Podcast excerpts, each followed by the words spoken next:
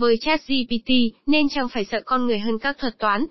Từ khi được đưa lên mạng Internet vào cuối tháng 11, phần mềm ChatGPT, một công cụ đàm thoại chatbot sử dụng những năng lực tuyệt diệu của mạng lưới nơ, do nhân tạo to lớn toàn cầu hiện nay GPT-3, nó đã gây ra một cơn sóng thần những câu hỏi về các chủ đề đa dạng nhất, của những yêu cầu viết bài tập, bài báo, thư từ, vân vân, với mục đích thử thách nó, thăm dò những hạn chế của nó, những cách sử dụng rất đa dạng này cũng đã làm nảy sinh, hoặc tăng cường, những nỗi lo sợ đáng kể.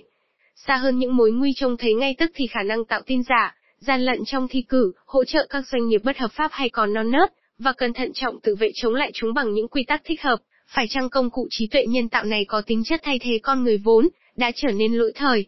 Có phải thời khắc kết thúc cái đơn nhất, đã đến, khi mà trí tuệ nhân tạo vượt qua trí tuệ của con người? Có phải máy móc sẽ đẩy con người vào những xó xỉnh bị quên lãng của lịch sử? Câu hỏi muốn biết là nên sợ máy vươn lên ngang tầm con người, thậm chí vượt hơn con người, thực ra gợi lên hai câu hỏi khác mà chúng tôi đề nghị khảo sát nhanh. Câu hỏi thứ nhất liên quan đến phạm vi những gì mà một mặt nào đó, trí tuệ nhân tạo có thể bứt ra khỏi con người. Đó là cần biết cái gì thực sự nằm trong tầm với của các máy trí tuệ. Có tồn tại trang những năng lực đặc thù của con người khiến họ trở nên không thể thay thế, bảo vệ họ tránh khỏi những xâm lấn mang tính hủy diệt của trí tuệ nhân tạo. Câu hỏi thứ hai liên quan đến cường độ và cả tính chất của sự sợ hãi mà con người cảm nhận khi có vấn đề liên quan đến quyền năng của họ trong các lĩnh vực nhận thức và hành động. Con người phải sợ điều gì nhất, sự phát triển của trí tuệ nhân tạo, hay sức mạnh và tính thường trực của những cám dỗ và băng hoại của họ? Phải chăng con người, hơn cả máy móc, là kẻ thù chính của con người? Câu hỏi thứ nhất mời gọi chúng ta nêu ý kiến về sự tồn tại của những năng lực của con người không thể thuật toán hóa được. Thuật toán hóa nghĩa là, có thể chia cắt ra thành một chuỗi logic các thao tác cho phép đạt, được một cách chắc chắn kết quả mong muốn. Cần nói rõ là lời đáp cho câu hỏi này chắc hẳn thuộc về ngành nhân học, và triết học hơn là ngành học về robot và về trí tuệ nhân tạo. Bởi vì ta có thể lường trước rằng trí tuệ nhân tạo đảm nhận tất cả những gì mà con người có thể làm trên phương diện nhận thức, ngoại trừ những điều mà duy chỉ có con người có khả năng làm được, nghi ngờ, sai lầm, và đau khổ. Điều thoát khỏi thuật toán hóa. Những thành tựu của ChatGPT, đặc biệt gây ấn tượng trong phạm vi của những gì có thể tính toán được. Nhưng tính toán không phải là suy nghĩ. Tính toán thiếu một chiều kích lấy khoảng cách, nói cách khác là chiều kích nghi ngờ. Một thuật toán không có khả năng ra khỏi chính nó, như chuyên gia khoa học ngành robot Rajachat Ila đã giải thích trên báo Le Monde năm 2020. Nó mở ra chuỗi thao tác của nó mà không bộc lộ một tâm trạng nào. Trong khi đó con người không những có khả năng sản xuất, mà còn liên tục tự vấn về những sản phẩm của mình. ChatGPT có thể viết lại rất tốt cọc Ito của Descartes, nhưng trong khi chỉ bắt chước lối viết của ông, mà chính nó không lấy quyết định thoát khỏi mối quan hệ thường ngày với thực tại, và không thực hiện công việc trí óc nhờ đó mà quyết định này trở nên thao tác được. Nó không có khả năng sản sinh ra những ý tưởng, vì ý tưởng không phải là một bức tranh cầm trên một tấm biển. Ý tưởng, cách suy nghĩ không nằm trong hình ảnh của một vật, cũng không phải trong những ngôn từ. Spinoza đã nói như vậy trong L'Ethique, đạo đức học. Phát ra những ngôn từ, tạo một văn bản, điều mà ChatGPT có khả năng làm, cũng không phải là có suy nghĩ hơn sự tính toán đơn thuần. Mặt khác, Blaise Pascal, người sáng tạo ra cái được xem là chiếc máy tính đầu tiên, gọi là La Pascaline, đã nhận ra những giới hạn của các thuật toán, chiếc máy số học có những hiệu ứng gần với tư duy hơn, tất cả những gì loài vật làm, nhưng nó không làm điều gì để có thể nói là nó có ý chí, như những loài vật. Phải có ý chí để suy nghĩ đúng, vậy chúng ta hãy tập suy nghĩ đúng, đó là nguyên tắc của đạo đức. Chắc hẳn rằng chúng ta là người máy, Pascal gọi đó là chiếc máy cũng như trí tuệ.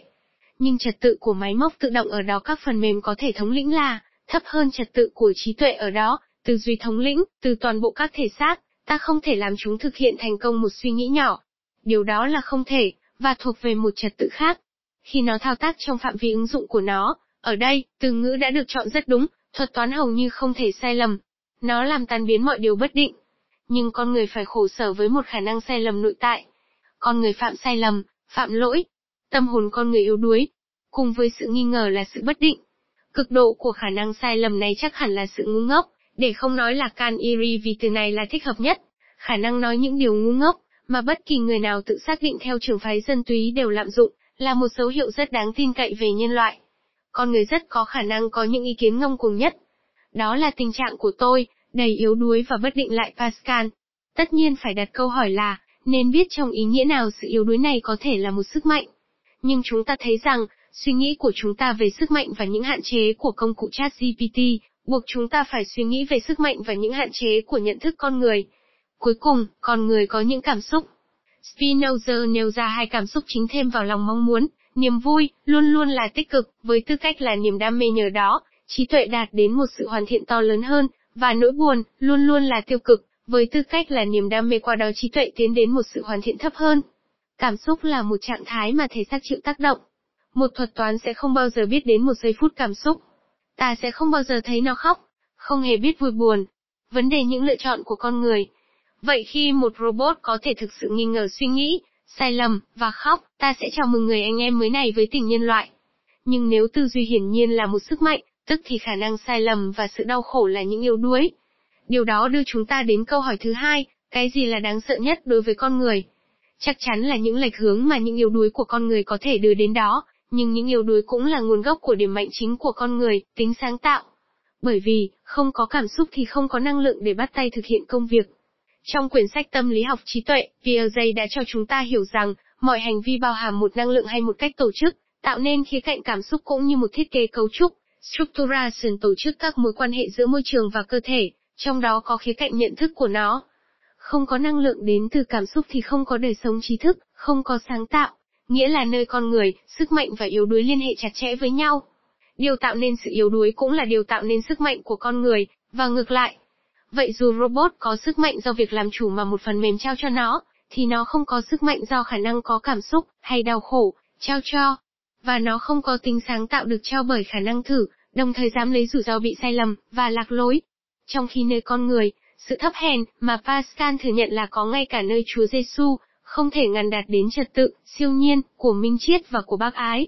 Thế nhưng tại sao lại có sự cùng tồn tại trong con người sức mạnh và sự yếu đuối? Nó, sự cùng tồn tại có đáng sợ hơn một sự chiếm quyền giả định bởi các thuật toán, mà kẻ vô địch là ChatGPT. Bởi vì, do tính chất của cái làm nên sức mạnh của con người, nếu con người có khả năng làm điều tốt nhất thì con người, cũng rất thường là thủ phạm của điều tồi tệ nhất. Nhưng điều tốt nhất hay điều xấu nhất đều không chắc chắn xảy ra. Con người là động vật duy nhất có khả năng lựa chọn, và làm điều xấu một cách có ý thức, giết chóc vì tàn bạo, gây đau khổ vì lạc thú. Không phải một thuật toán đã tạo ra các đắc nét, đắc nét là mạng của các trang web không thể truy cập từ công cụ tìm kiếm, công cụ truy vấn dữ liệu, người dịch. Nhưng mặt khác, ta có thể thấy trong bộ ba suy tưởng, sai lầm, cảm nhận ba trụ cột cơ bản của tự do. Tự do khiến cho sự lựa chọn điều xấu, cũng như điều tốt trở nên khả dĩ. Cuối cùng, cần phải sợ chính chat GPT không?